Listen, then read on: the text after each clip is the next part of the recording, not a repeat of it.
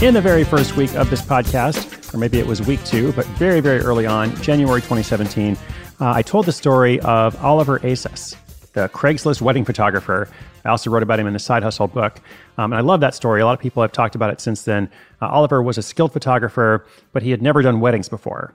So he put an ad in Craigslist offering to shoot a wedding for just $250. And from there, he was actually able to go on and build pretty significant side business, even as he continued with his day job. Uh, so he really diversified his income. And actually, since then, we've heard from several people who have emulated the same kind of model, uh, followed his lead, and done something similar. If you'd like to see what he's working on now, he's got a new project. Uh, check it out on Instagram, Oliver underscore ASIS, Oliver underscore ASIS. So here we are, some, I don't know, 1,380 days later. Uh, and in today's story, when an antitrust attorney loses interest in her day job, she captures the moment in profitable portrait photography. Uh, so she too is able to build a really significant side income. In fact, she's able to equal the income that she has in her day job, uh, and it ends up serving as an off ramp for her. So different paths for different people. I'm always interested in the nitty gritty. How does somebody get their idea? How do they then make it happen? Um, and that's what this show is all about. Um, so welcome. I'm so glad you're here. The story is called Attorney Shutters Day Job in Favor of Photography. And I will bring you all the details after this short message from our sponsor.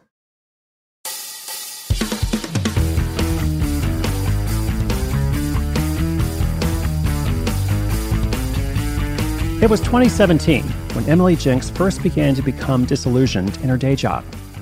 On the outside, things seemed great. She was a well paid antitrust attorney in San Francisco. But on the inside, Emily was losing her spark a little more each day. She'd even wake up and tell herself, I'd rather die than do this for the rest of my life, which she now admits was a little dramatic. But these feelings are real. A lot of people have them.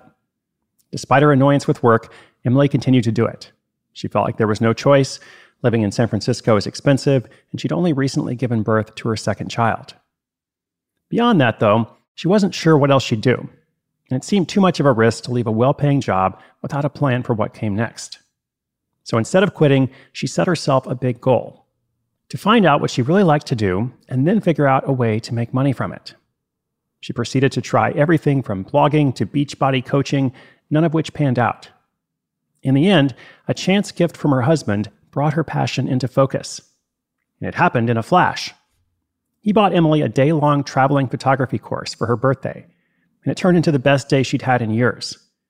By the end of it, she had what she calls a this is it moment. This is what she wanted to do with her life. This is what might help her escape her day job misery and produce more happiness. Emily would start a photography side hustle with the stretch goal of turning it into a full time gig. She was so convinced that this was the right next step that she immediately bought equipment, confident the money would not be wasted. After all, she already knew she loved photography, so if the business side of things didn't work out, she would still use the gear for personal enjoyment. But still, that number one goal was to eventually quit her job as an attorney, so she had a lot of income to replace. Emily began looking for her first client, and she turned to Yelp for help. Yelp is a huge platform for people to find local services and they offer an advertising product called, well, Yelp Ads. Basically, you give them money and they put ads on their site. Using those ads, Emily soon had her first client booked for a family photo shoot. The client agreed to pay her $275, which seemed way overpriced given her level of experience. To feel better about charging so much, Emily quickly set out to increase her skills. She homed in on local Facebook groups for moms and found someone looking for a family photographer. Emily quoted a cheap $75 so she could use the shoot as practice for the main event. She also photographed some friends' families to familiarize herself with how a shoot like this might go. Lastly, she went and scoped out the location, so she was prepared to act quickly on the day, which it turns out went very well. And not just for the client. For Emily, it was her second this is it moment. It improved her focus on working to become a full time photographer. She had a logo created on Fiverr, built a website using Squarespace, and made a tablecloth banner. These business additions cost her a few hundred dollars and had an immediate purpose. She attended a mother's group fair in October 2018, where she quickly snapped up more business. In addition to the fair, she spent money on Google AdWords, which developed positive results too. Soon, she had several bookings each weekend. And then appointments began creeping over into her work week. Luckily for Emily, lots of people wanted sunrise or sunset shoots, so she could squeeze them in before and after her job. she also booked the occasional gig during her lunch break. Within another year, all that hard work was paying off, as she was earning as much from her photography work as she was in her day job as an antitrust attorney. That's right, it was more than six figures per year. And for her, this was the tipping point. With a family and a thriving new business, it was time to make the jump and go full time. Emily hasn't once regretted the decision to leave the workforce behind. Her business has only grown, and now, in addition to family portraits, she does wedding photography and elopements, often bringing in upwards of $20,000 a month. Finding the link between your passion and the marketplace may not be a snap, but with the right motivation and that hard work, everything comes into focus.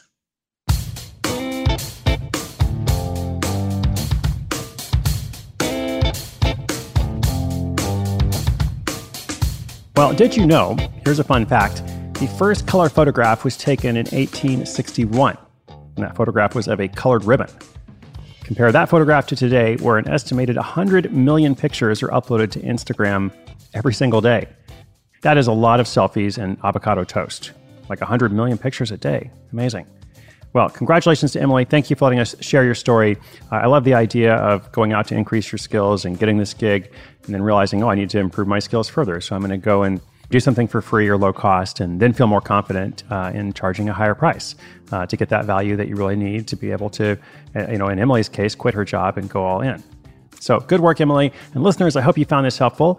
Inspiration is good, but inspiration with action is so much better. Today's show notes for today's episode are at sidehustleschool.com slash 1396, 1396, or also known as 1396. Thank you so much for listening. If you've got a comment or question for the show, love to hear from you. Just come to sidehustleschool.com slash questions. And do come back tomorrow as well, because much more is on the way. My name is Chris Guillebeau. This is Side Hustle School.